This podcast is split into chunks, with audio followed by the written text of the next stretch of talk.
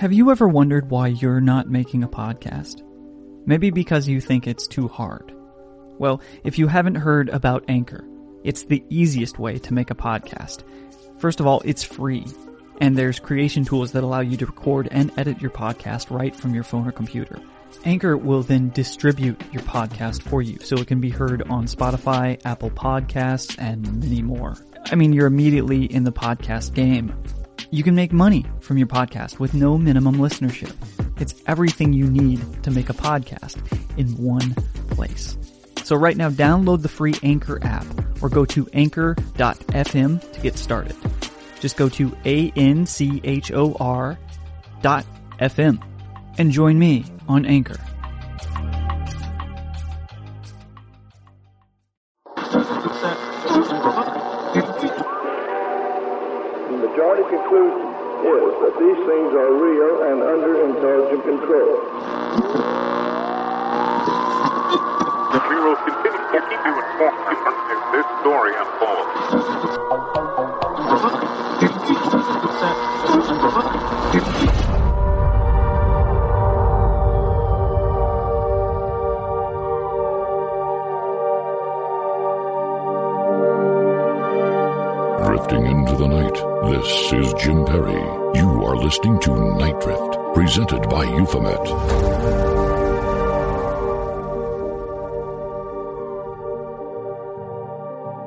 Broadcasting from the heart of Cascadia and the edge of the world. Welcome to Night Drift, presented by Euphomet. I'm your host, Jim Perry. It's Monday, April 20th, 2020. Tonight we speak with Andre Cardoso. His podcast explores CE5, a technique to create close encounters of the fifth kind, contact with ETs. But first, Oracle, Jennifer Sodini joins us. How is isolation shaping our lives and what can we learn about ourselves in this trying time? But first, I wanted to thank you all for listening to these bonus shows and I hope they're connecting while we're all stuck in this together. Editing is proceeding on more episodes of Euphomet, so look for that soon, but also, I'm completing a childhood dream this weekend. Saturday, April 25th, I am a guest on Coast to Coast AM. As of two years ago last week, Art Bell left his mortal coil. And I'll never get to thank Art in person for being the soundtrack for a sleepless kid, but I will try and honor that as a guest while in the house he built. I'm honored to have been invited by the great broadcaster Richard Syrett and hope you'll join us live this Saturday night. It's because of you I'm getting to live in this dream, so I can't thank you enough for that. Alright, let's jump right into it. Jennifer Sodini, next on Night Drift.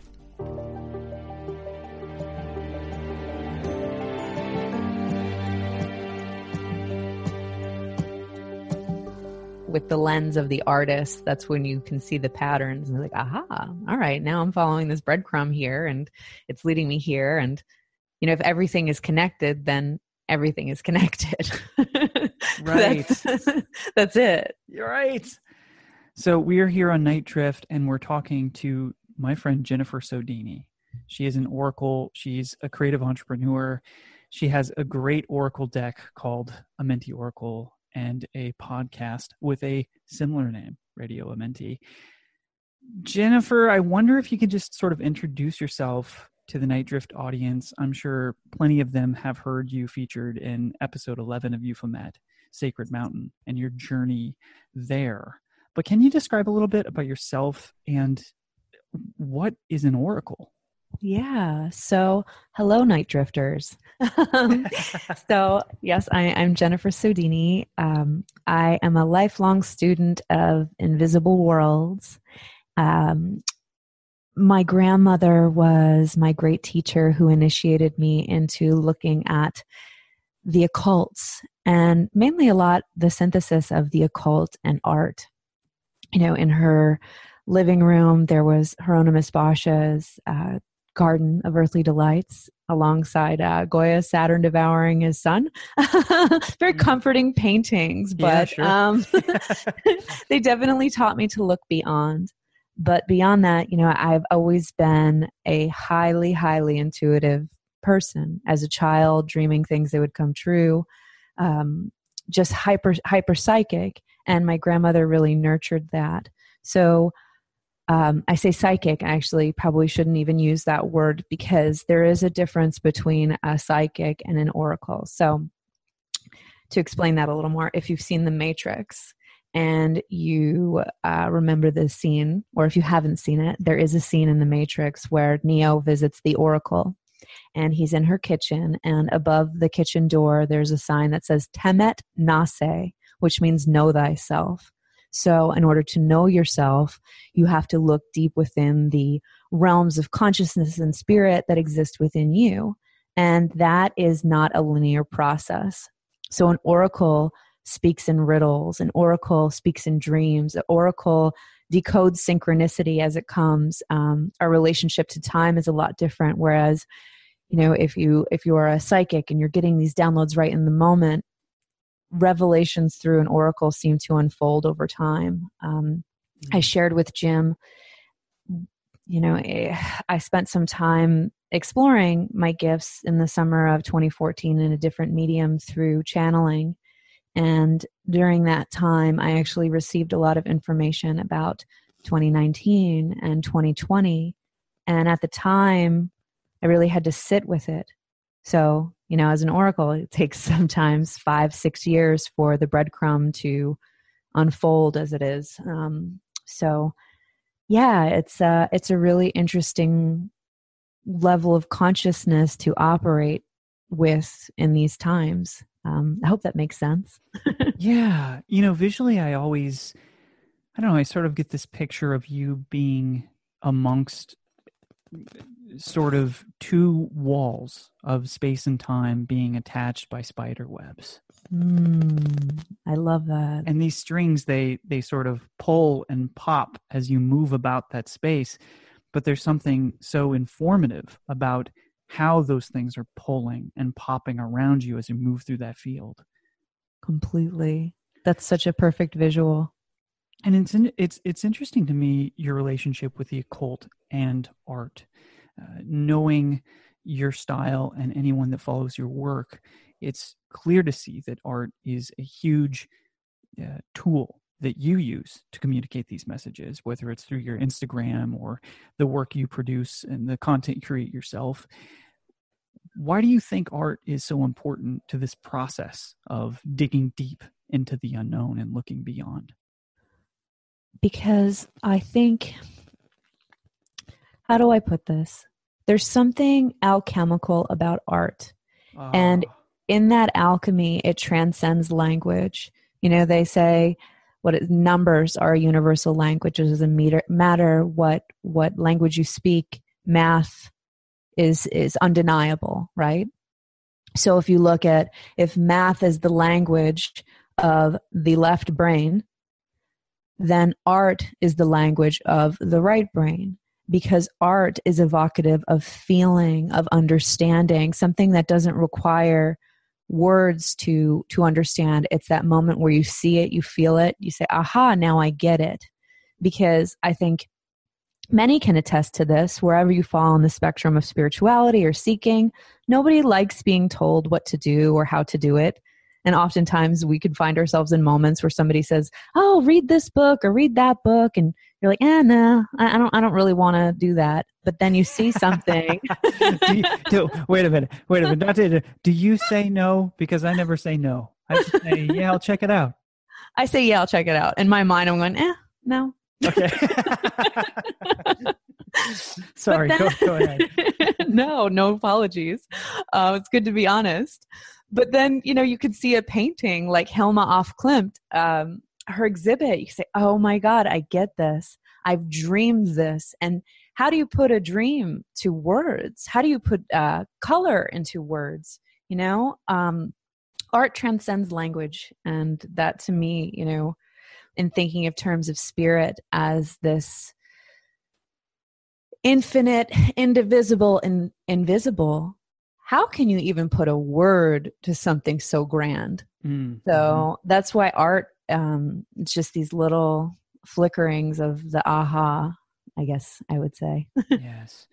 When you mentioned looking beyond, And I wonder during this time where I think many are doing just that, they're looking beyond this pandemic, they're looking beyond what their own sense of reality and time and worth really is.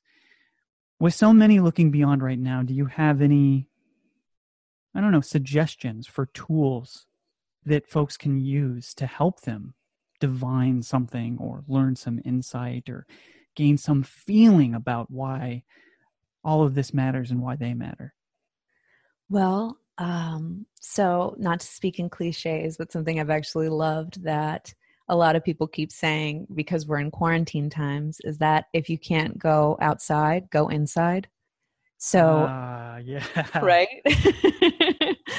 um, and I think there's a, a push pull to things, right? I think that it's equally important to go beyond as it is to go within.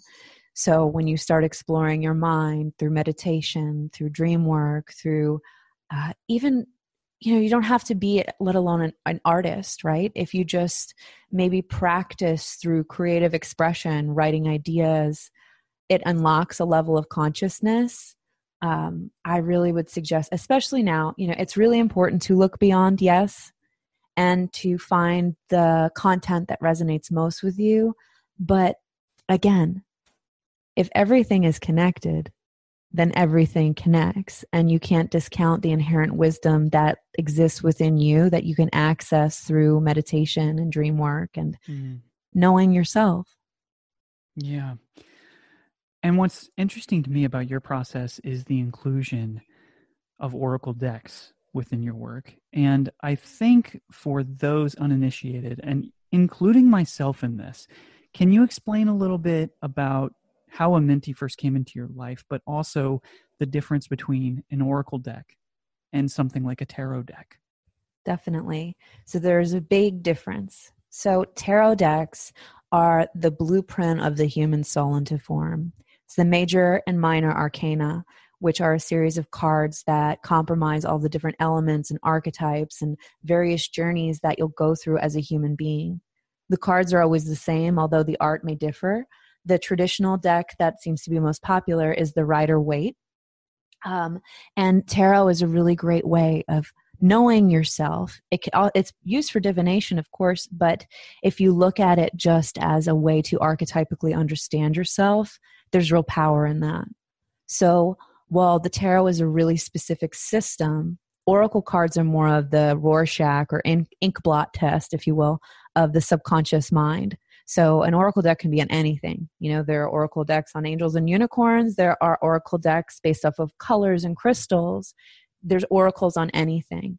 It's how you interpret it subjectively with your mind. And I probably why I really relate to it too is because it has that element of art, spirit, and alchemy through the mind. How do I read a story with right. a symbol? Yeah. That's that's good. I tried to explain it to someone recently because I had an experience with your actual deck before I went out into Skinwalker Ranch. Oh, and oh, wow. one of the things I used this for was just sort of a greater sense of internal purpose or almost a reassurance. Now I don't know if that is the correct way to use this tool.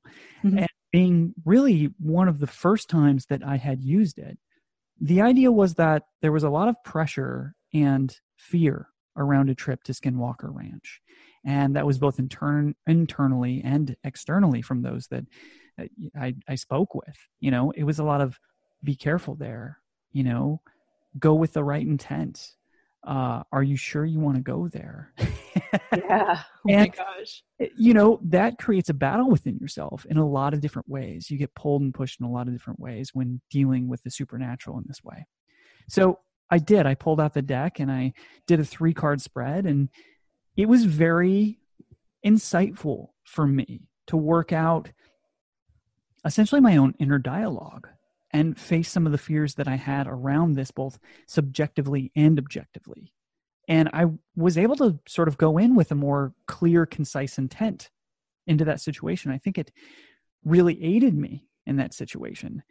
Do you feel that folks can use an Oracle deck for those purposes? Oh, definitely. It's a really great tool to use as kind of a barometer.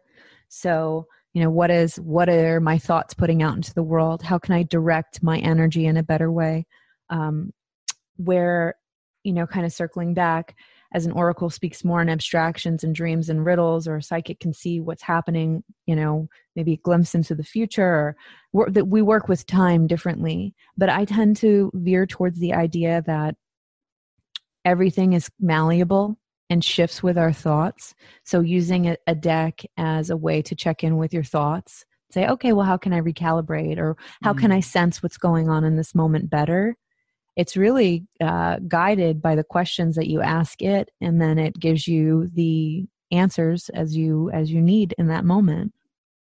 You know there's a lot of folks that'll talk about mindfulness and this seems like a really interesting and profound tool for just that. Completely. Even especially with Amenti because Amenti is really um, affirmations, if you will, right? So if you use it as a tool for meditation, say you want to pull a card and, and just have a a deeper intention for your meditative practice or mindfulness practice, pulling a card and getting I am peaceful or I embrace the all, it can serve as a mantra to help guide your day and just an anchor point of awareness to remain mindful even in moments where we may feel triggered or not want to be mindful at the time, you know? Yeah. And folks can find your deck essentially anywhere, yeah? Yeah, it's available everywhere books are sold. Um, with social distancing and quarantine times, the, the best way probably at the moment would be to go online um, through different retailers. So it's on Barnes and Nobles, Powell's, and Amazon. If you type in Amenti Oracle, you can be directed to the outlet that you best want to support to get the deck. It's extremely well written. the The guidebook uh, incredibly illustrated by Natalee Miller. Yeah. Mm, she's the best. Well, one day we'll have to uh, talk about how you two met, and I, I, plan on talking to Natalee as well yes. for the show. One of the things that we should talk about before we go into this next segment together with Andre Cardoso and we delve into CE5 is the experience you and I had together in Joshua Tree. Yes. Can you describe what happened that night and and what we were up to?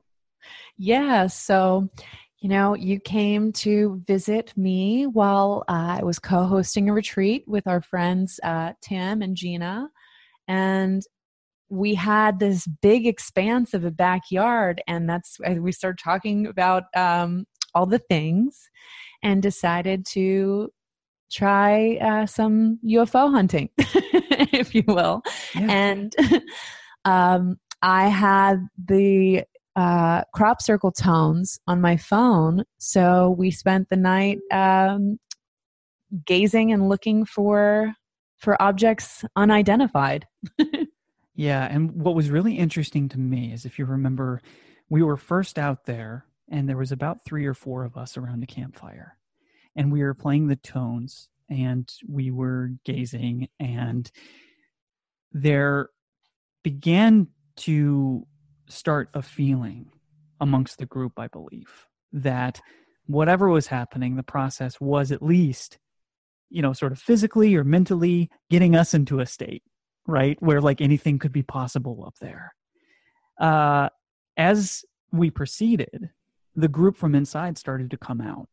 And as the group from outside started to come out, the frequency seemingly shifted and changed and morphed and it was almost an interesting experience in resonance shifting right? And how uh, the the energy of other people and of larger crowds can just change and shift your relationship with what energy is essentially and whatever contact could be.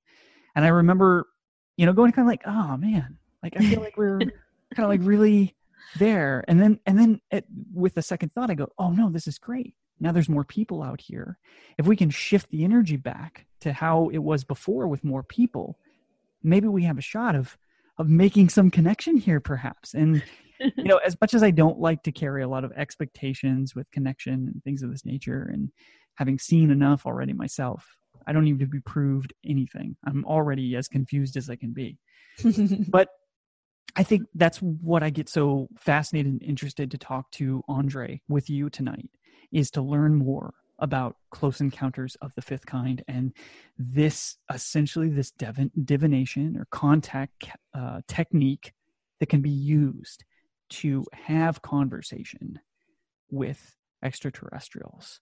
And these are tools i don't know that you know the next time we find ourselves out in the joshua tree some uh, airbnb backyard could be tools that when paired with those crop crop signal noises what all could be possible after that. Completely. Yeah and just the like you had mentioned when you can synchronize and be in a shared space of consciousness with a group that has a similar intention and be on that same wavelength so many things are possible because you, we you know in that experience we felt that little oh my gosh it's happening and then oh man. It did. Yes. Well we will be getting closer and closer to contact. And just after this jen and i will speak with andre cardoso ambassador for ce5 and close encounters of the fifth kind. After this on night drift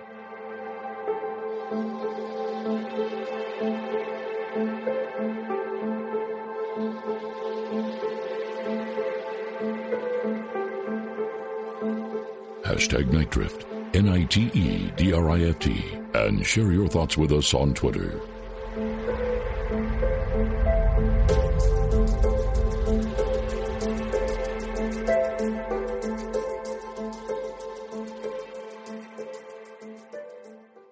One of her maids in the Philippines was an aswang. I felt like someone was choking me. I looked up and I saw it and I looked right at him. Nobody saw a single thing. There's such thing as evil spirits. I believe that. Those very people who don't believe in something end up getting bit in the ass later on. Hello, believers, non believers, and everyone in between. I'm Sapphire Sandalo, creator of the Something Scary web series and podcast, panelist on Travel Channel's Paranormal Caught on Camera, and now the host of Stories with Sapphire. It's a podcast where I share my personal exploration of paranormal phenomena through stories, interviews, and poems. New episodes every Wednesday, wherever you listen to podcasts. You can also join me live every week on Twitch when I draw my episode thumbnail art. Head over to storieswithsapphire.com for more information. That's Sapphire, S A P P H I R E. Salamat and good night.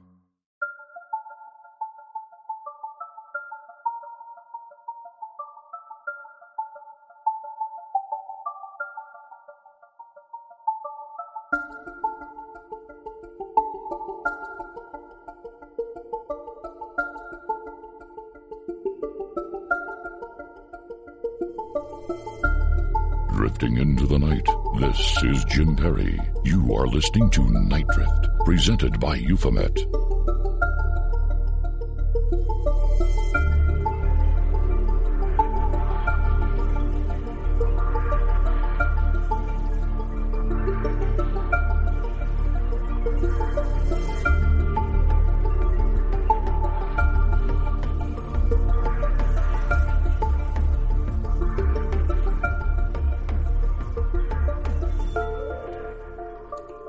Yeah, thank you so much for joining us here tonight, Andre, on Night Drift. Where in the world are you calling us from tonight? Well, I'm calling from uh, a rural area just outside of Sydney, Australia, so it's not actually night for me. Um, it's late morning. Um, but yeah, that's where I am. Yeah. How is your world right now over there? Um, it's all right. Um, I do. I run a small business, um, so things have really slowed down a lot.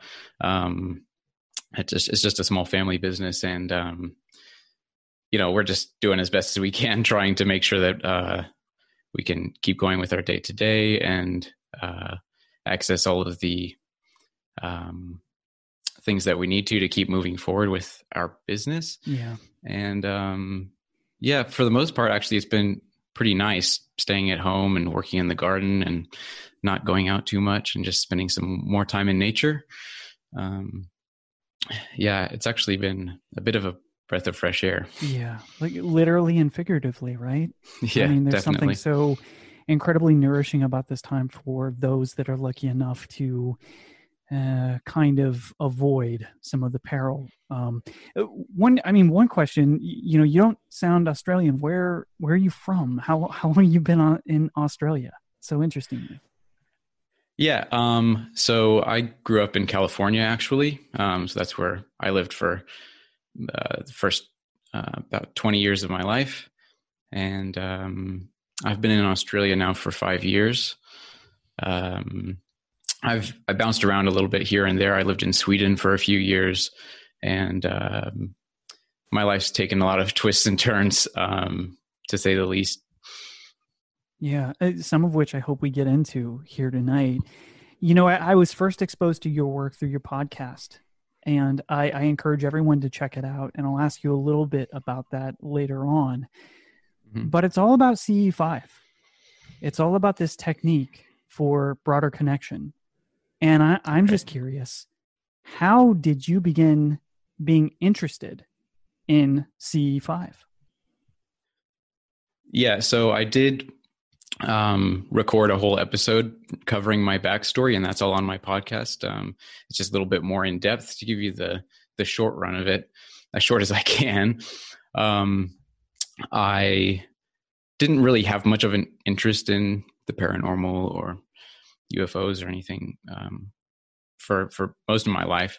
Um, I've I've always been someone who's uh, interested in the non-physical aspects of our reality and uh, how we just you know how we develop our relationship with the universe uh, as individuals and as a collective of people mm. on this planet at the um so yeah so to to say how i got into ce5 um i saw something strange in the sky that I couldn't explain, as is how most people's stories, I think, start when they mm. get into um, the subject of UFOs and and the idea of extraterrestrial contact. Yeah. Um, I I found out what I saw was actually a glider that had uh, lights on it, so it was man made and um, just it kind of jolted something in me though it kind of sparked a curiosity and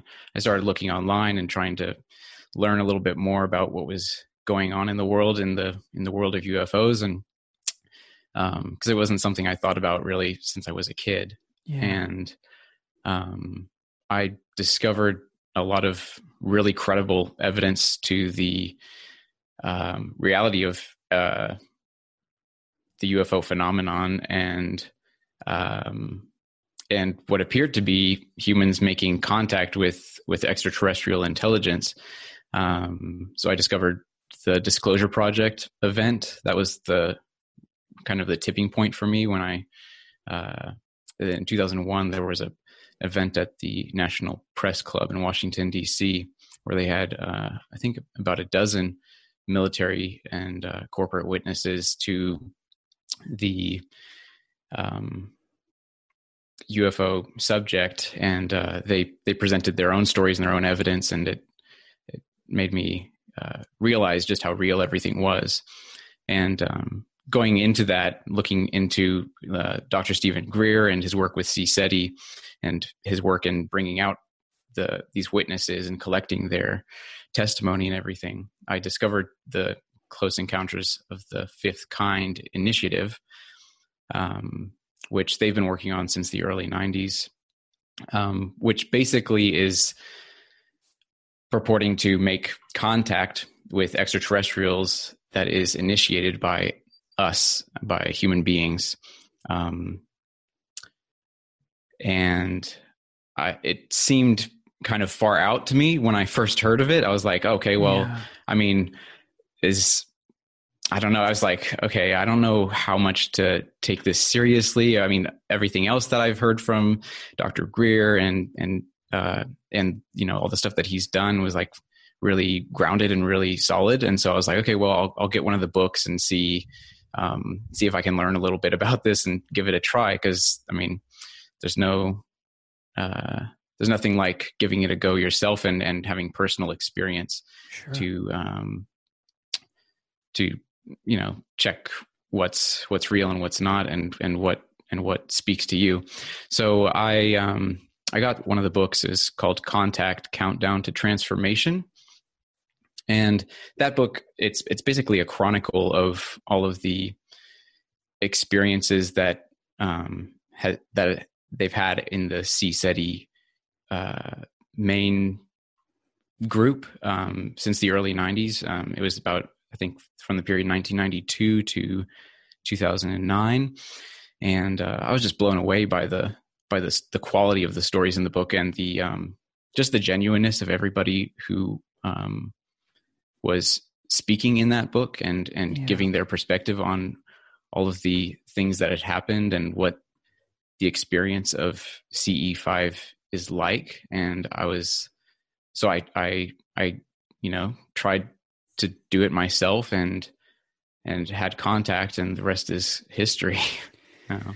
Yeah. Well, I mean, there is seemingly an extreme sincerity to those that have participated in CE5 and have gone down that rabbit hole. And rabbit hole it is because seemingly there is a bridge that separates traditional you know followers or believers or investigators in the extraterrestrial f- phenomenon there is a bridge from that to becoming a participant in some mm-hmm. sense and eh, for some it's very stark for some it is a line in the sand what was hmm. that like for you to step across that line for the first time? Yeah, well, it it really kind of put things into perspective, and I had to come to terms with you know my own like what I wanted, you know, like what I wanted out of life and like what I thought was possible. Um I think yeah, it's it's it's really it's really key that you brought that up that there is a line you know between you know believing something is out there and you know and having experience which is more passive where maybe you you see a ufo and it's like okay it's like a a one time thing in your life and you move on and you have this experience but you don't have anything to do with that you know um, right. um there's not like anybody you know and and especially with the way that our culture is set up right now is that you know it's it's kind of a it's still a, a, bit of a taboo subject. People don't want to talk about it. Um, there's all there's all kinds of stuff out there that is that muddies the water. it's not a very clear subject for people to understand um, a lot of the time because of just how much garbage there is out there, frankly. Yeah. Um, and I I, you know, one of the things with CE5 is that you really, you, it's a lot of you do a lot of self work. Um, meditation is a big part of it, and having, you know, getting with yourself on a spiritual level and on what it would actually mean to you to make contact with beings who have traveled light years to, you know, make contact with you. Um, it's a it's a huge leap um, from just going about your day to day life, and if you're just you know regular Joe like like I am and like I was at that time when I first got into it. I was just a, a I was 20 or one years old and um, a student and not really sure like where I was going in life, what my path was. And so this was like um, a huge thing to step into. Um, and I realized the gravity of it once um, I started having my own experiences with it. Um, it. It requires a lot of honest reflection within yourself about um, how prepared you are to make mm. that leap and yes. what you ultimate like basically what what are your what's your purpose in going into it? Um, what what what kind of relationship do you want to establish if you could establish one? Um, and how deep do you want that to go? Um, really the the sky's the limit with with how far you want to take a close encounter of the fifth kind and how how um, how much you want to keep doing it in the future and and build relationships and build community around it with other people who are doing it as well, um, which has been a huge thing for me. Yeah, one of the reasons I wanted to have you on right now is the timeliness of this. And mm-hmm. with the release of Steven Greer's new film, Close Encounters of the Fifth Kind, it's a film that me and my friend Oracle, Jennifer Sodini, watched. Mm-hmm. And I wanted to bring you in, Jen, to just share a little bit about your perspective as an oracle as a you know practicing mystic as a creative entrepreneur how did that film and that process affect your understanding of connecting with extraterrestrials? Well, funny enough, the film was sent to me by, um, I don't want to say he's my teacher. He's the leader of the study group that I've been in for the past few weeks, uh, which is a study group based around theosophy, but namely, in particular, the work of Alice A. Bailey. So Alice Bailey was a theosophist, but she branched off from H.P. Blavatsky. And she worked with a Tibetan master who she essentially channeled and came up with this compendium of work about how consciousness spreads from an atomic level upward. It's about the evolution of the soul. So, my um, guide, as it will, I guess that's a good word for it, he had emailed us saying you need to check out this documentary. And I, in 2012, was really deep into Steven Greer's work. And then I had a really um, terrifying encounter with um, something mysterious in the summer of 2014. So I took a pause.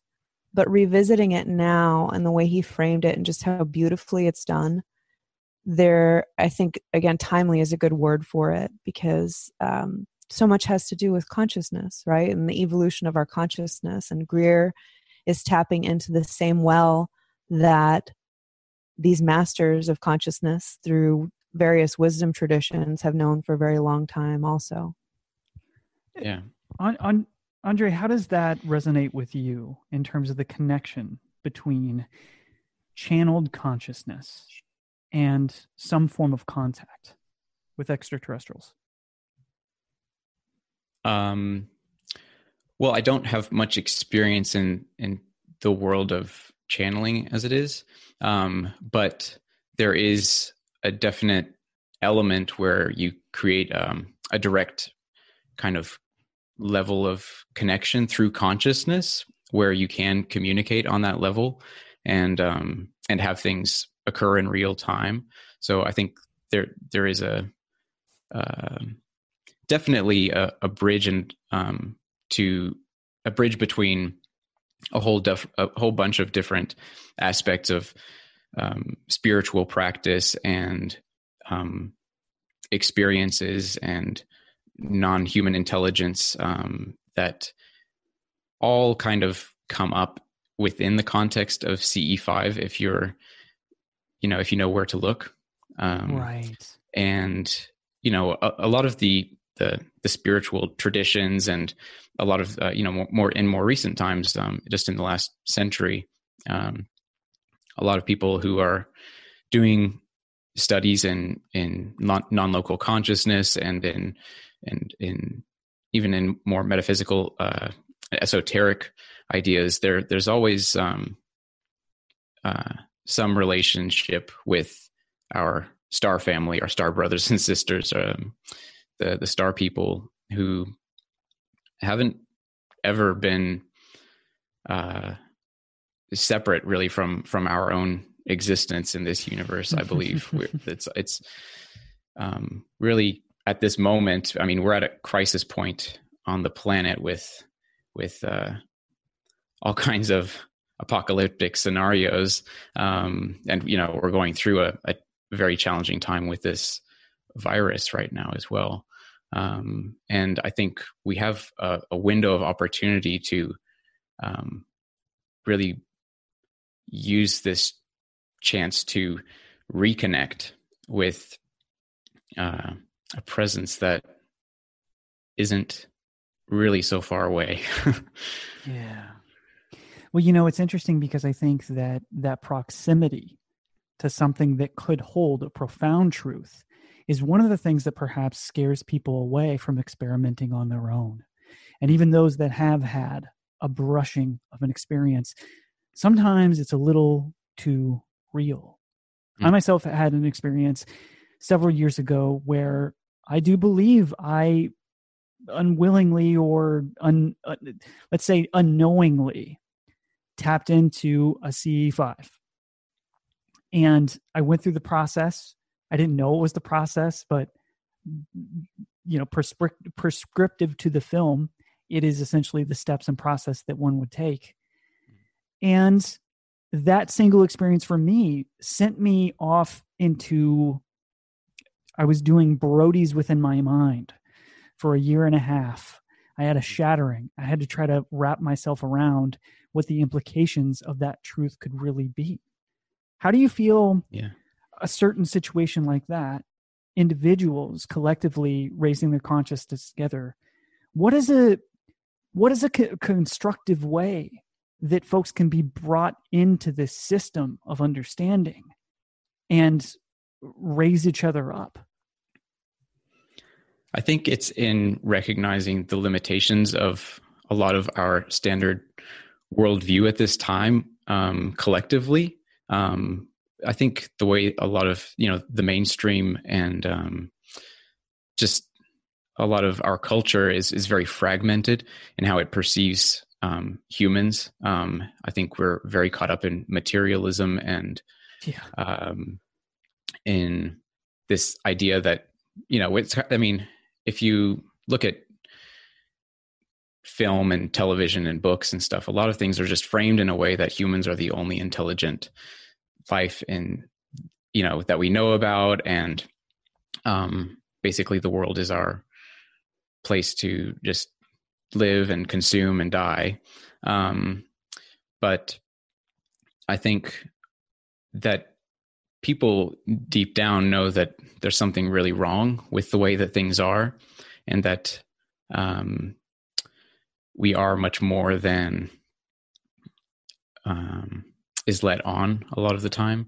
Mm, yeah. So, in terms of integrating that with group, so um, just connecting, going off of what you said about your own experience, um, I think something that's really great about CE5, um, and it actually it, it it's more. Uh, there's often more contact, and it, it's uh, more easy to process if you're doing it in a group.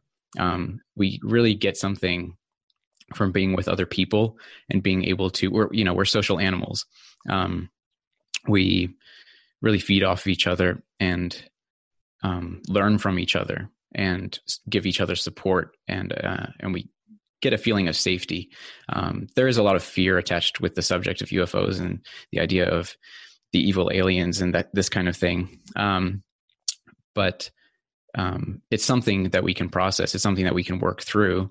Um, it's something we have to, and there has to be this kind of shattering of a worldview, which really doesn't put the whole picture into perspective. So, if we do want yeah. to include more of the picture of reality in our day to day, a lot is going to have to shift. A lot. I mean, um, you know, we have to go through um, challenges a lot of the time in order to have that breakthrough moment where you uh, step into your true power and your true um your true self um yeah it's it it's been a huge thing for me um my life transformed a lot when i first got into this and um uh, i think there's the potential for a, a wide you know just for this to happen on a mass scale um with a with a lot of people in in what ways did you experience your life changing afterwards?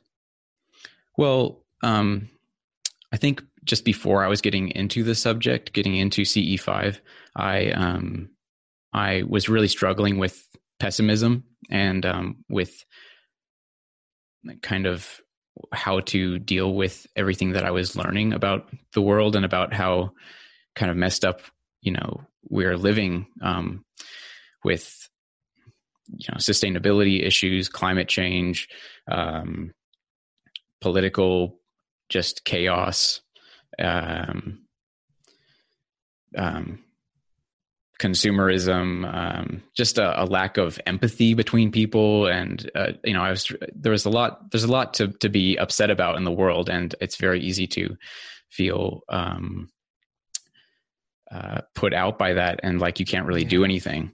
Um, and so, I think we kind of have two tendencies when we're facing uh, a large crisis: is we can, you know, work on how we can protect ourselves, you know, and um, make sure we're stocked up with food in case of emergency and um, kind of build a fortress around ourselves and and um, kind of draw back from the dangers of the world, which is really kind of what's happening right now with with the virus and, and things. And then we also have the other um, thing that we kind of are drawn towards, which is how we can help the situation, how we can help other people, um, how we can transform um, crises into opportunities for um, progress and and um, and building a healthier life on this planet. Right. So um, balancing those two things was a big juggling act. And when I came into CE5, it was like, oh, okay. Um, I realized all of you know, I realized that I could do a lot and that I didn't need to um, cocoon myself away from the world's problems, but that I could actually really be proactive in a powerful way in connecting um, with a movement which has the potential to transform life as we know it um, and help create a sustainable, peaceful civilization on Earth where humanity is living in um, abundance and with new energy technologies and where we have the potential to become extraterrestrial civilization ourselves um, and uh, the opportunity is there if we open up to it and that's really what ce5 taught me um, and gave me really a, a, sense of hope and that's why um, oops, that's why the first season of my podcast is Ambassadors of Hope, where I'm um, interviewing people who've had CE5 experiences and um, really getting into that um, that power that that power of love that comes through and uh, the power of um, of hope and of um, potential. Yeah. Mm. Well said.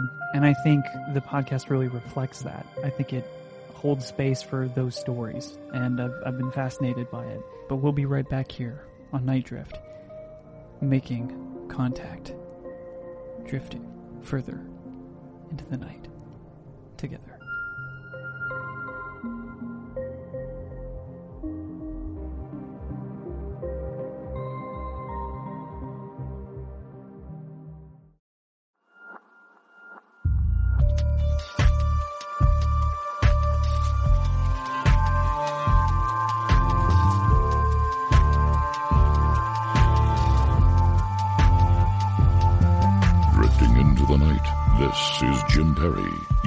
Listening to Night Drift, presented by Euphomet. I wanted to bring Jennifer back into the conversation. And, you know, I noticed that earlier on, Andre had, well, he mentioned the word separation. And there was an audible reaction from both you and I in terms of something just happened profound there in terms of what he said, in terms of our relationship to the construct of where we live right now, perhaps. What about that word triggered you like the way it triggered me?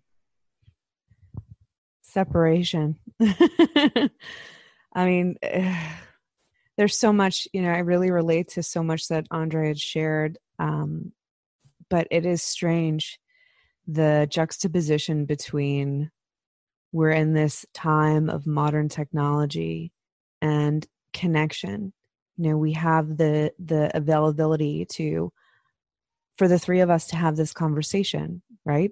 Cross continent cross mm-hmm. time. But the way we treat one another the way we interact with one another it's it's appalling.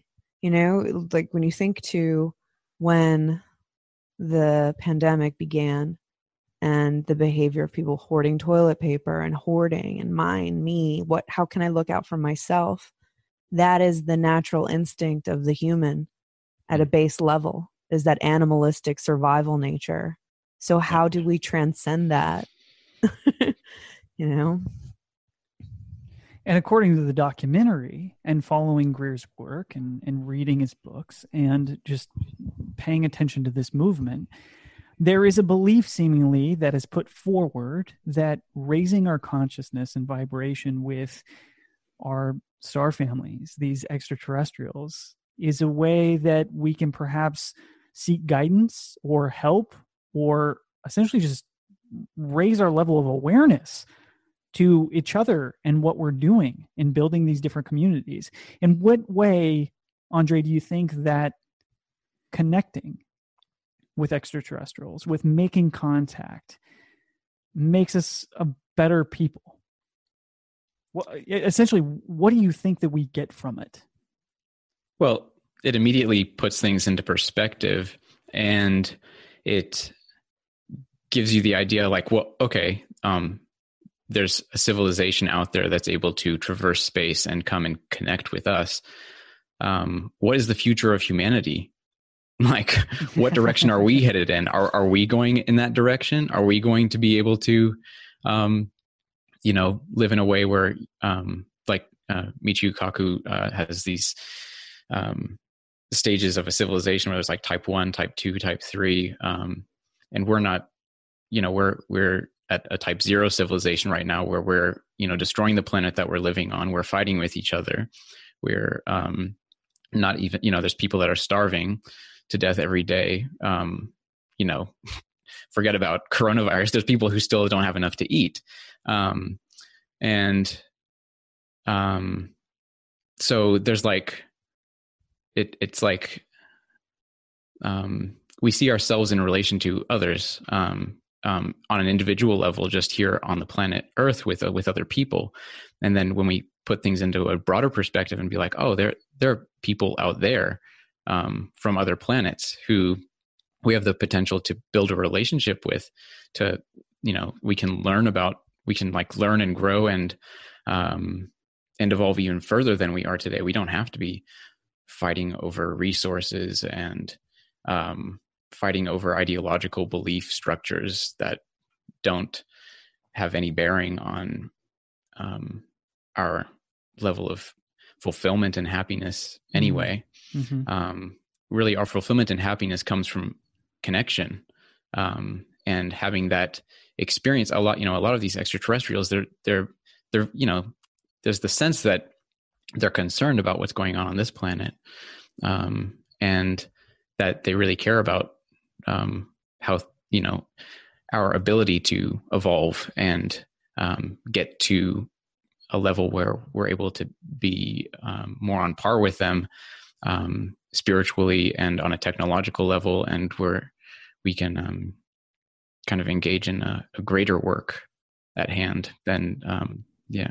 Andre, what what are some of the incidents that have occurred that have demonstrated this fact that there is some I don't know, consideration or care for how we're treating ourselves and the planet from the ETs?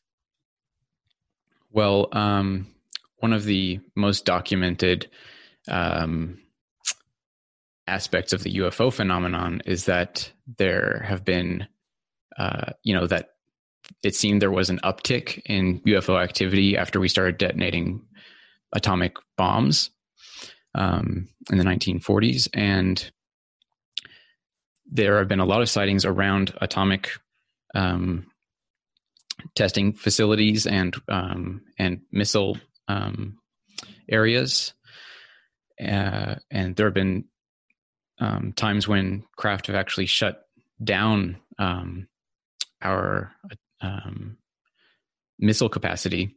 Yeah. I think that this and and if you look at the uh, testimony of the people who were present at those um, events, a lot of them get the sense um, that that's kind of what was being communicated is like you need to like like we need to not be launching missiles at each other um, because we could really mess things up. um, for ourselves um, and get ourselves in a situation where it would be really hard to recover from um, as a species.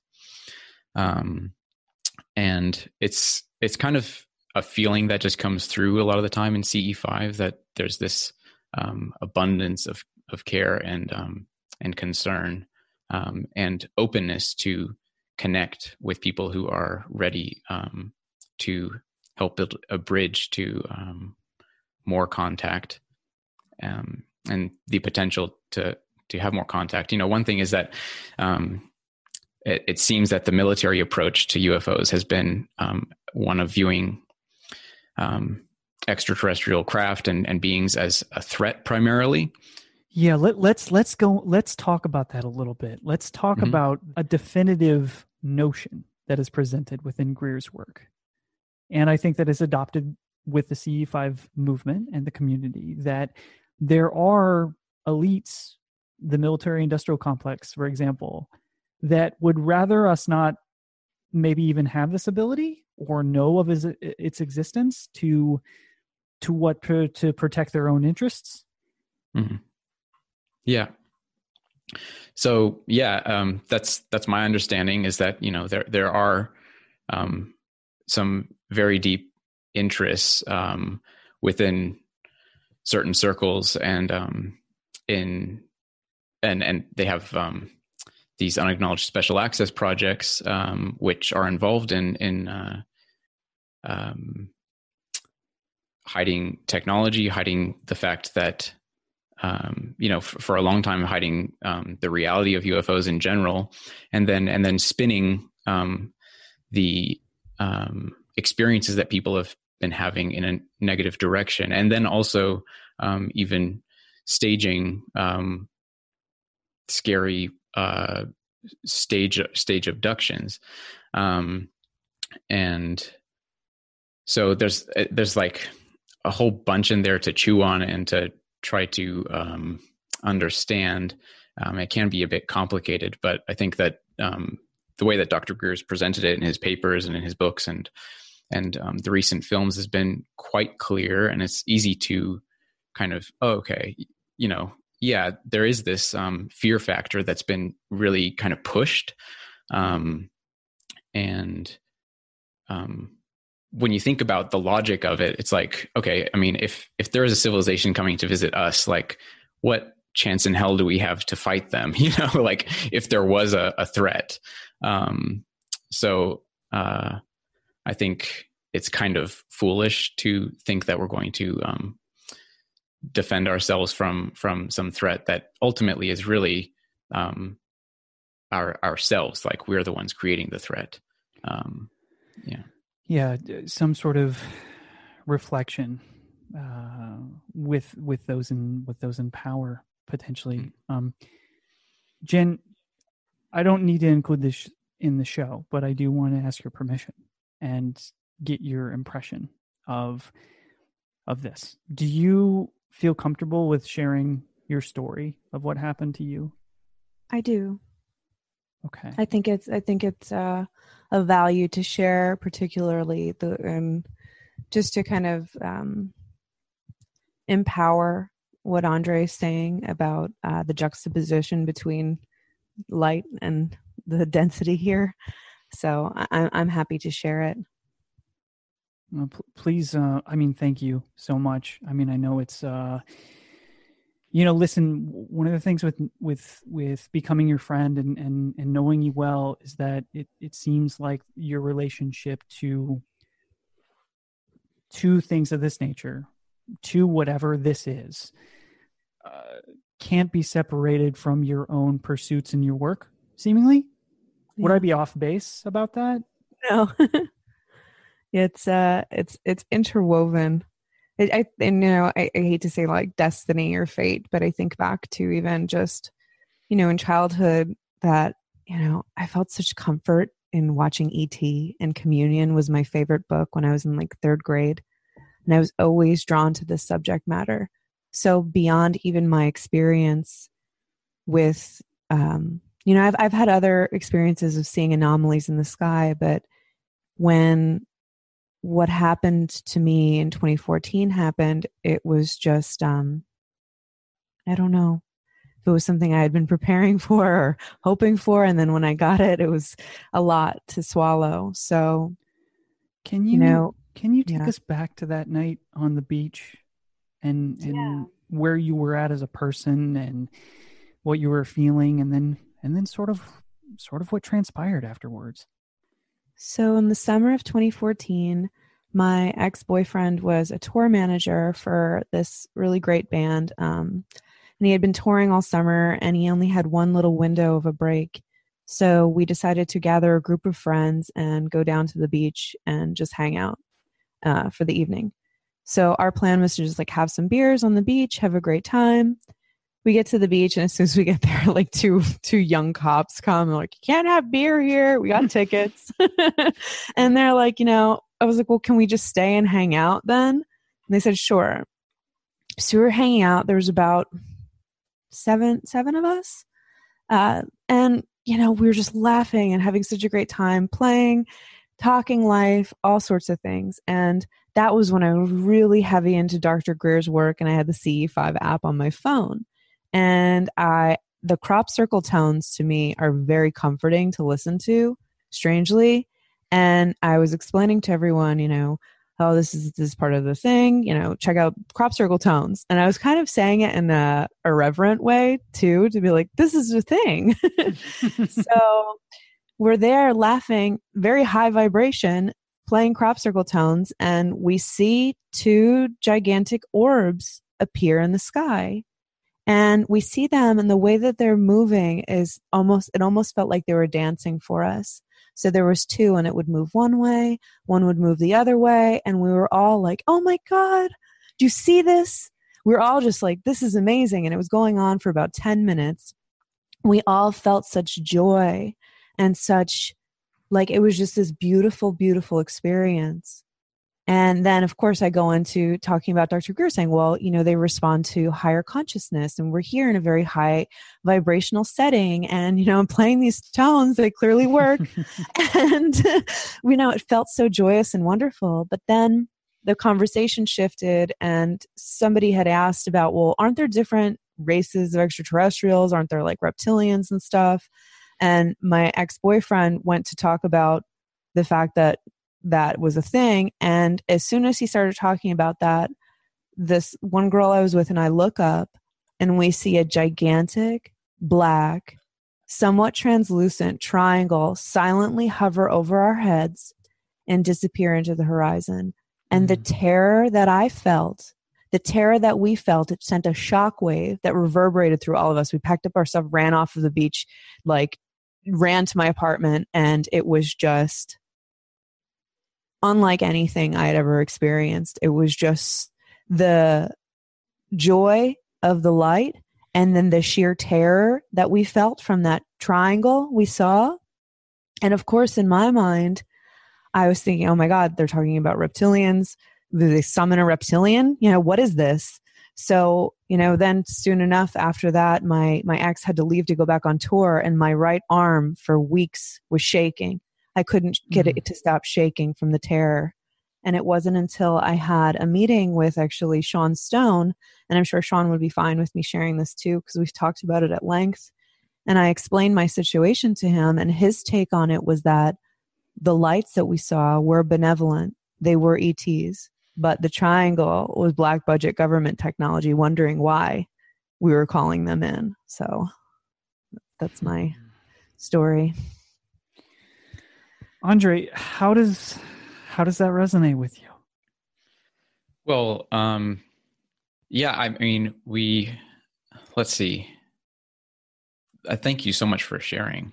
Um, that's I think I mean I wasn't there, so I, and who knows what what either of those things were. I mean, we don't have definitive proof anyway, but um, uh, but I mean, you did have that experience, and um, I, you know, who's I, am not sure. I mean, it could have been a black budget um, uh, alien reproduction vehicle, as they call it, ARV, um, or it could it could have been another ET craft, and then just for some reason the fear factor really set in, you know, and I mean, we do have a lot of trauma collectively um, um, as humans.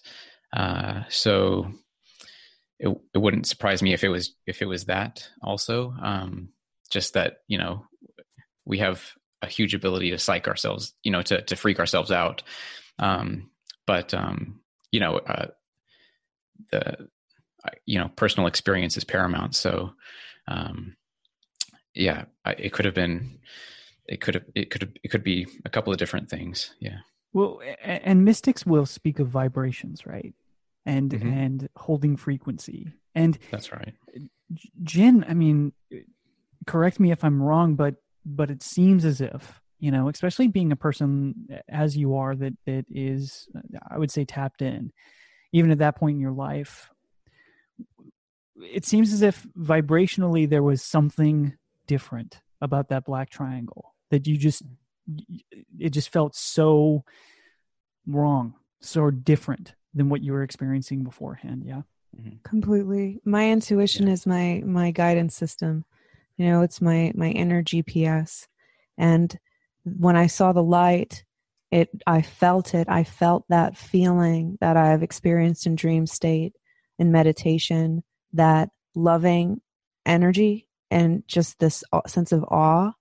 But the vibration of the triangle was very different. It was very cold. It was very just not not in the same frequency. Yeah. It, can I jump in? Yeah please um it's it's not uncommon for actually um for some um CE5 events have actually been disrupted, especially when when Dr. Greer is around, um, just because it seems like he's got some surveillance on him or some kind. Um, but there has been disruption from from from uh, these uh, covert ops groups. Um, it seems um, where yeah, you might be having an event happen, and then something you know some other uh, either a jet or a helicopter or maybe even an alien reproduction vehicle, like seems like it might have been the case um, with Jen here, um, would come in and kind of just shut the whole thing down because they don't want things to Wow. um, increase. They don't want the, you know, it, it seems like those um, orbs that she saw um, earlier on, um, you know, it might have set off some some trigger on um, on uh, some radar or something that was like, okay, um, something's going on here, and it's getting a little bit too um, too beyond the point that uh, the uh, the uh, black ops were comfortable with letting go on. So yeah, it, that that could very well have happened. Well, it was strange too because after that, the whole summer was filled with a lot of really strange phenomena. Um, Jim, I, I forgive me if I have haven't told you this or I have, but about uh, two or three days after it had happened, and you know my my ex went back on tour. I had an instance where I was in my apartment and I woke up and I was completely paralyzed and I heard people in my apartment and I couldn't move. And I heard them talking about what I was reading and shuffling through my things and looking at my things. I was completely paralyzed. And it wasn't sleep paralysis, it was I was awake. I heard this, I couldn't move. And then uh, this was probably for about 20 minutes. And then something tapped me on my shoulder and I regained mobility and was completely shaken up. And then a lot of other weird things started happening that still happen to this day. And you you sit on the fence of it's like, is this recreational paranoia or is something really happening here? Thank you for sharing that, Jen. Yeah. Um, I think that's the battle, right? I mean, there's an internal and an external battle, right? Uh, as above, so below. There is a relationship there between what we're feeling and how we're feeling about ourselves within the situation, and then what it is that we're actually experiencing. What actually sort of is interesting to me is this idea of the ultra terrestrial. And I'm not Mhm. sure how much either of you have looked into the work of John Keel and some of these writers who have discussed the reflective ability, seemingly, of extraterrestrials, their crafts, and their presence. And it really having a relationship to our own state of being, or perhaps a suggestion from them of something that we can relate to or integrate within ourselves. If that is the case, it does seem that the relationship aspect of this dynamic of a light and a dark energy and those that wouldn't want us to you know sort of possess this ability to definitely create a fear based situation directly within the frame of reality that we're experiencing these things. But i guess one of the questions i want to get to with with both of you is do you feel like in the past based off of the airship flap of the 1800s right based on the the popular belief of the flying saucer in the 1940s and the start of the modern UFO area. And now, really, what I'm reading from a lot of my UFO investigator cohorts and friends is the the complete essentially takeover of these orbs and especially during covid for example the increase in the sightings of these orb like activities really on the rise do you think there is something that we've experienced over millennia over as long as we have record for of this phenomenon tapping on our window, trying to say, listen, pay attention, here I am. Do you understand this? Hundred percent. You you've seen that painting from I think the medieval times where it's literally just orbs in the sky. Right. and there's another one that's like another biblical painting where it literally looks like it's like Christ or something in a UFO. Um, if you even think back to the book of Enoch, I don't know if either of you have read that, but um, it's a great sci-fi book, if anything else. but talking about, you know, even the fallen angels and things such as that. And this, that's the interesting thing to me in theosophy, you know, where they talk about the solar angel being the higher evolution from from the consciousness that we are. Um, there's something really interesting about the orb orb presence that's been around for a very long time. Mm. Yeah, it, it's not. I mean, everything that we're experiencing today, I don't think it's um, it's new, um, and I think it is. Um, the the ETs often do uh, are very keen to present themselves in a way which is palatable and which we can process and which we can communicate. Um, and so, you know, how it's appeared in in um, in ancient texts and um, and up to now it's we we we present it we present our own experiences with with these lights or um, whatever experience we have um, whether it's light or sound or experience in in um, actual you know physical sightings of of, of craft or beings um, we we we put we we present it in a way which um, I think can communicate it to other people um, you know and that that we feel like other people will resonate with that makes sense. Mm, yeah. Yeah. Yeah even i recently rewatched contact last night. Uh, i finished it and i mean the ending scenes are so powerful where yeah. jodie foster has contact and it's presented in a way that's comfortable to her.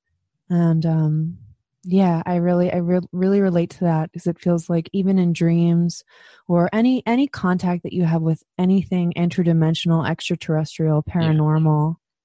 There there's a veneer that needs to be put on it so you're not afraid mm-hmm. and i think there's also a, a, protective quality to grounding yourself in in kind of higher a higher state of being within yourself um, and kind of your higher angels um, so when you are in that in that flow state and when you um, have uh, a sense for what is universal and that that kind of sense of universal consciousness that's awake within all of us and within everything um, it has this um, power to really um, give you strength and um, and deal with um, whatever challenges or um, or uh, uh, obstacles that are in the way for you. Would you agree that even though it's been described the CE5, participating in it, performing it is easy for those that practice and with due diligence may have some form of contact. Would you agree, however, that with it comes a heightened sense of responsibility in terms of what to prepare themselves for? Should there be a process for for folks sort of preparing themselves, you know, to be spun out? uh, definitely, I think so. Um, uh, I think it is an easy thing to do, and it, and it comes quite naturally. And you know, people have CE5s without even knowing what that word is. Um, you know, if you if you see, you know, it's it's happened multiple times where you see like um, some kind of light or craft moving across the sky or something, and um, people have um, you know kind of just with their thought asked it to do something or you know like um, turn around or do something that a satellite wouldn't do. And then the um, the craft responds and does you know whatever the thought said it for it to do or you know or gave some kind of sign. Um, so that's like that's a ce1 where um, close encounter of the first kind where you just um, have a visible sighting. Um, it's a ce1 turning into a ce5 so um, so it's not like you need to have some kind of um, uh, higher understanding of it in order for it to happen or for it to um, to work. Um, but if you do want to, um, it helps to be able to process it if you um, at least um, are able to keep yourself in a calm state and to um, reflect on it in a way which is healthy and also if you want to engage uh, in contact going you know that goes deeper um, that there are some prerequisites. I mean it, it, there's a lot of literature out there and, and my podcast is um, i'm just trying to give people tools and information um, on uh, all of the different things that you can think about in going into this. Like there's a lot of practical stuff. Like if you're going to go out at night you want to think about what kind of chair you're going to use and like um, making sure that you're um, you know doing things in, in a good practical way and um, how to organize together with a group and how to communicate with each other about the things that you're experiencing. Um, so there's there's a whole education in it but uh, do, taking the first step is is uh, is just that is a first step. And um, so I, I mean i think it's a great thing for anybody to do. Um, i haven't had anything but positive experiences. And i think the more people that do it the more um, you know the better it will get and the less chance there is of any and you know any um covert ops like trying to shut things down. There just simply isn't enough manpower to um, shut enough people doing this down. Yeah that's a that's a lot of uh, arv right? Um, we're going to take a quick break right now. I need to ask you some more questions about just the fundamentals of this stuff. And we'll be back with andre cardoso and jennifer sodini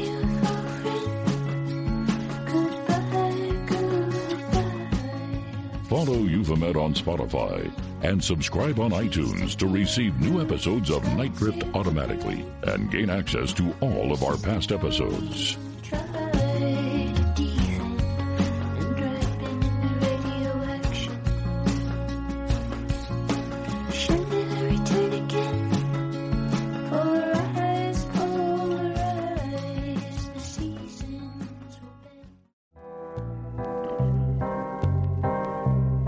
Hey everyone, this is your host, Chelsey Weber Smith, announcing American Hysteria's Season 3 premiere coming next Monday, February 17th. For the next several months, we're doing something just a little bit different.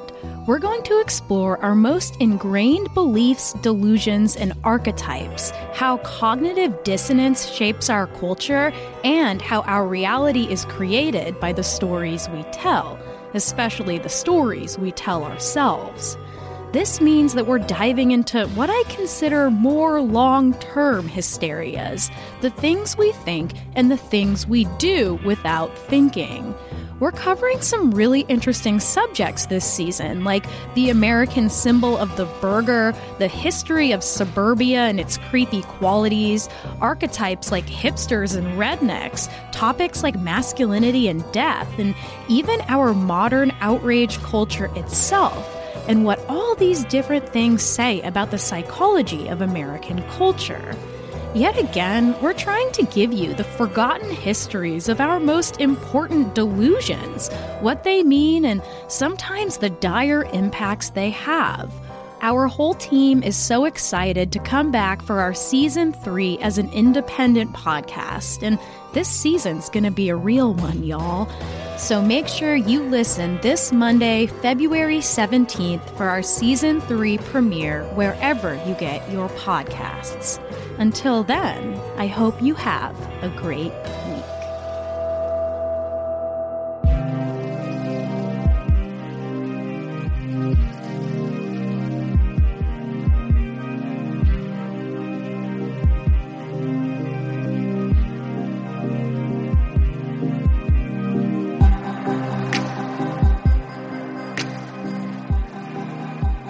Drifting into the night. This is Jim Perry. You are listening to Night Drift, presented by Euphomet.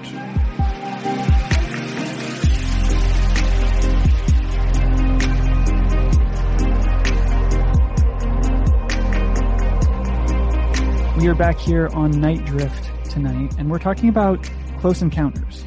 This time, close encounters of the fifth kind. Now, Andre, I think it would be really interesting to actually just get some insight on how one actually does this. Mm-hmm. Um, so there are a kind of set of protocols that you can follow, um, and that's kind of how I got into it. Um, it's really pretty simple once you wrap your head around the idea that um, consciousness itself is not bound by space or time, and that through the field of consciousness, we have the ability to connect um, to any other place or time or um, being. And so the basis for the CE5 initiative um, and kind of the fundamental protocol is that you put yourself into um, a coherent state of mind. So having some kind of regular meditation um, practice actually helps a lot. Um, and uh, you know, whatever kind of meditation method works for you will work for CE5 as well. So, mm. um, as uh, there are a couple of different ways that you can connect with the ETs um, and and where CE5s have been initiated um, using the the protocols as set out by CSETI, the Center for the Study of Extraterrestrial Intelligence.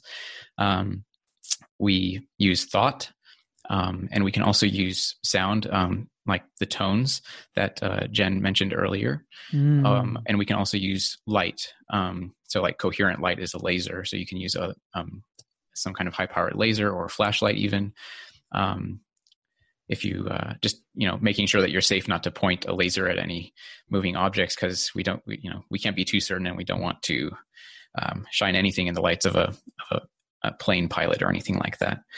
Um, but so the the process is basically you can you can do it anywhere. Um, even if it's uh, rainy or cloudy outside you can uh, meditate indoors and go through the ce5 process where you go into a deep state of mind and gently you become aware of the universality of awareness itself.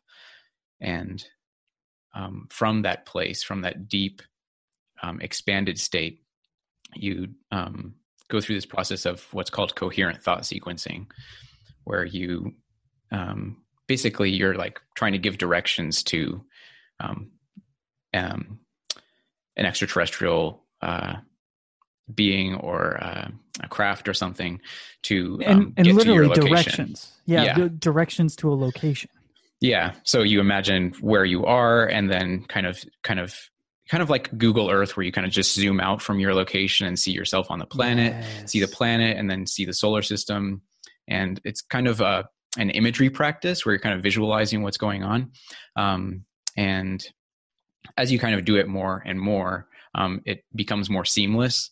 Um, so it kind of can take some practice to kind of go through the process. And a lot of the time when we're doing this in a group, we kind of just sit out for a while um, out under the stars in, in, an open area where we can see the the um, the sky clearly. Um, and we'll do this together as a group where we'll just meditate, go through this coherent thought sequencing process of zooming out into deep space and imagining ourselves out there um, and having just this gentle um, intention to connect with any extraterrestrial uh, civilization or or being or craft um, that would be willing to interact with us um, for the purpose of establishing diplomatic ties, um, establishing some kind of um, connection, and uh, with the purpose um, and the grounding um, in universal peace and uh, and in working together um, at this time to do what we can to kind of upgrade human consciousness and um, bring us into a place where we'll be on um, in a in a better place to connect with with extraterrestrials in the future from now, like in in decades and centuries. Right. Mm.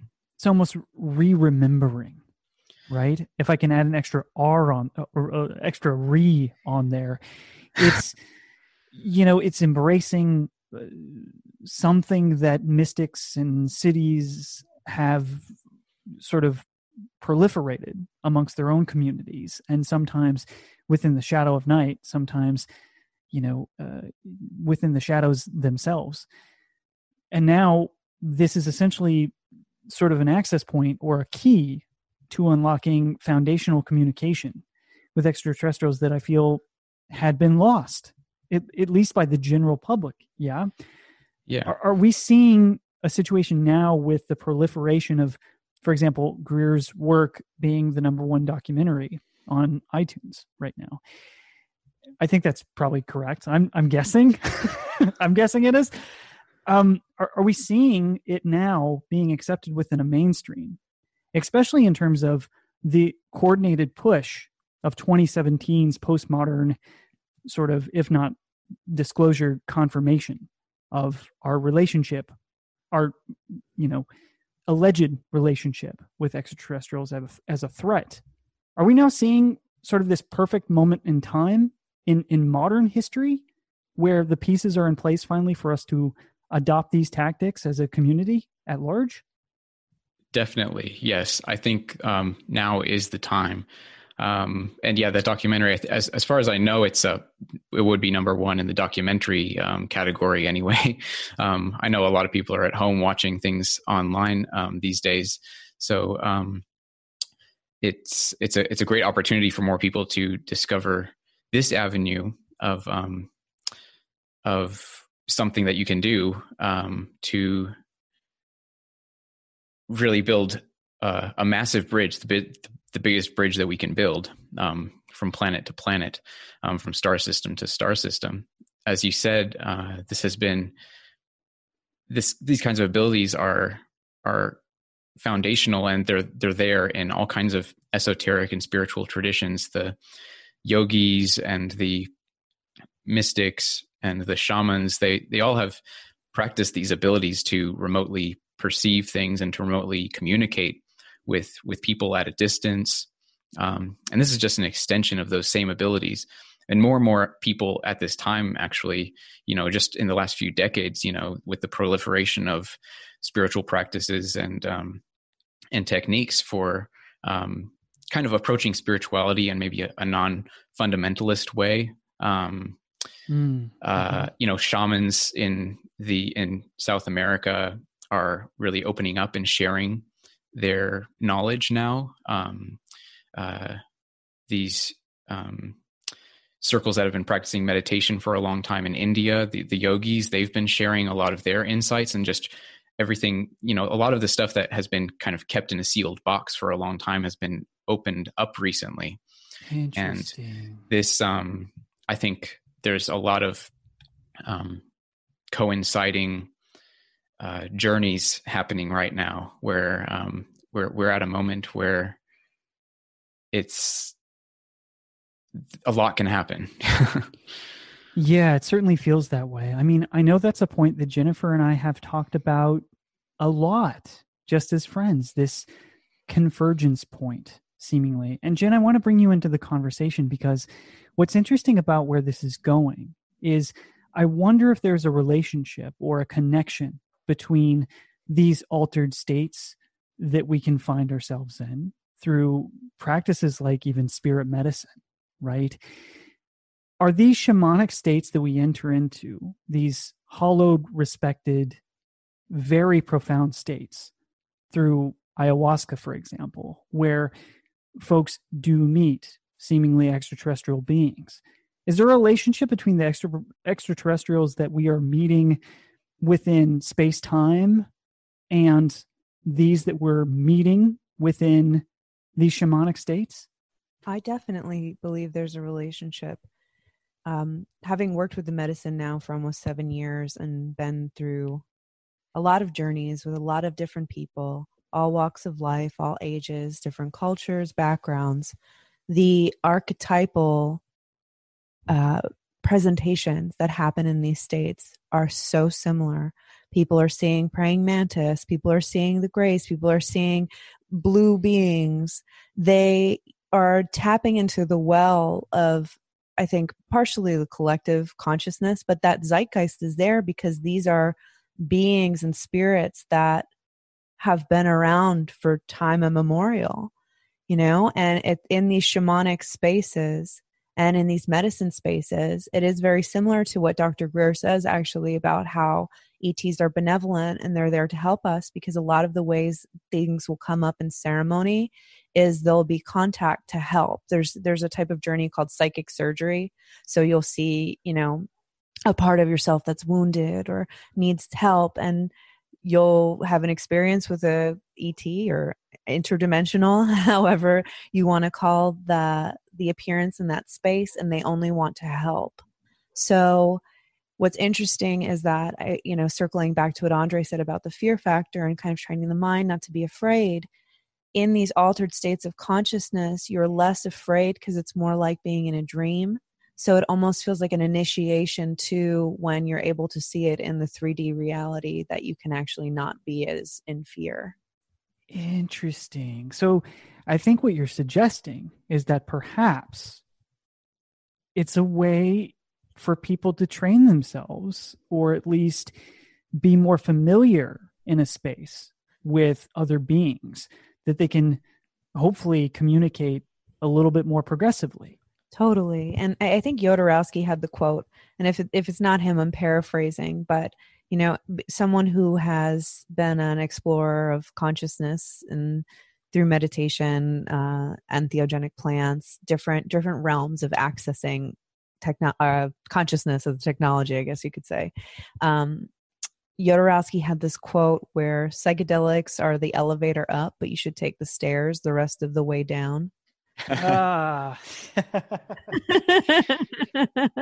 so that's where I think having meditation practice, having coherence with a group, having this is why in the Buddhist tradition, having your Sangha is so important because you want to have a grounded approach as you're accessing higher realms. And I'm an advocate of plant medicine, especially for healing trauma and getting through depression, but I don't, I think it also can be a crutch for some.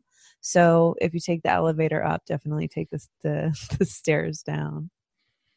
Andre, do you think there, I don't know, in your experience, is there is there something else to CE5's relationship to other altered states? And is meditation just one tool or fre- frequency or technique to establish contacts with others? Yes. Um, so meditation is kind of the, I think it's the basic tool that we have. And it's something that is like, it like a practice you know it's it's the stairs that we can use to to get where we're going. Um and it's something to return to. Um but you know the more that you do it the more you kind of shift your regular state of being, your just everyday waking state, into one which can tap into things more easily anyway. So you can actually, um, you know, you don't need the meditation in order to um, have some really profound contact, even. Um, and it could happen in the dream state, um, and it could happen in in all different manner of ways. And and in CE five, you know, a lot of stuff comes up. We don't just you know our primary purpose for being out there is to make this connection with extraterrestrial beings um, who are you know who can in some way um, act as a reflection of ourselves we can see them ourselves in them because they are also awake conscious biological beings Mm. um, and they have technology and you know um, but you know but there are all kinds of other layers of consciousness and layers of um, intelligent um, existence in the universe as uh, you know you cover a lot in, in your podcast um, that you know and when we're out in the field doing ce5 some you know we we also open ourselves up just in general to have a, a deep spiritual experience so um uh other stuff comes out as well. I mean we we connect with um with nature beings um and with ascended masters and with um, with with angels. And like there's kind of this convergence that happens a lot of the time this this kind of gathering especially Sure. when when we're out with a big group and we can have kind of a more magnified effect. Um, th- there is this sense that we're we're having we're doing work which is really ancient and grounded and not um, and kind of transcends um, a lot of the language we have going into it and even Right. our ability to describe what happens um, while we're going through this process and um, it's kind of a re-education and um, a relearning um, and Well, yeah it's I, I tell you what I tell you what resonates with me when you mentioned separation. Mm. And what I think resonated with me is CE5 seems to be an incredible gateway to connection in all different kinds. And what I like about it is it does not separate itself seemingly from the myriad of supernatural, esoteric, paranormal, even at its root folkloric connection to other energies and beings that is seemingly such a profound version of our story as mm-hmm. human beings and our connection with something else. And I think that's why I really appreciate you coming on and just helping us understand a little bit more about this technique and in the way that people that are curious about potentially opening that, that door. Now, one of the things I will say is that as someone who trounces around the world in a lot of different paranormal experiences, you know, one foot in, one foot out, you know, keep yourself very grounded if you're Yeah. looking to uh, participate th- in this. And I'll tell you my honest truth I'm more compelled to become a participant, you know. Uh, I guess, you know, I'll have to make some decisions about my journalistic integrity when I get to that point, but I'm more compelled to use this as an entry point into helping understand to connect with these forces and energies that seemingly are trying to connect with me through these stories, through this process, right? So, again, is, you know, this a technique that is open source to the rest of the esoteric? I really think it is. I think, you know, mm-hmm. there's something mm-hmm. so sincere about the participants and the community involved in this. And I think that shows through your work in Ambassadors of Hope, a very sophisticated, um, I don't know, tastefully produced podcast, which you know I you. appreciate. So I, I want to thank you, Andre. You know, there's so much more that I'd like to cover with you. And so as I continue doing these night drifts, I'd love to have you back on. And of course, Jennifer, you know that you'll be back on because we have so much brewing together that we can't even share. So I want to thank you guys both for coming on. Thank you very much. It's really been a pleasure to connect with both of you.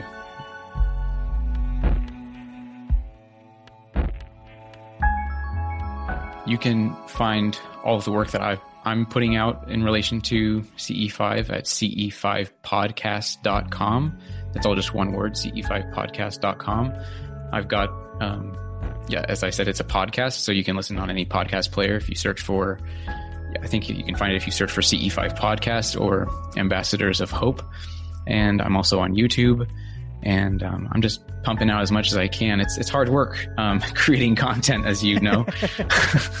and yeah, I appreciate the uh, uh, the acknowledgement. I, I have been trying to do something that's very coherent and um, easy for people to listen to and understand, and um, try to put some level of respectability to it. I know, I mean, it you do have to be skeptical when you go into something like this. So always keep your wits about you. That's right. One one foot in, one foot out. hmm So you can follow up with me at jennifersodini.com spelled J E N N I F E R S O D I N I dot com. um, my online magazine exploring ancient wisdom in the modern world is evolveandascend.com. My oracle deck is amentiOracle.com and my podcast is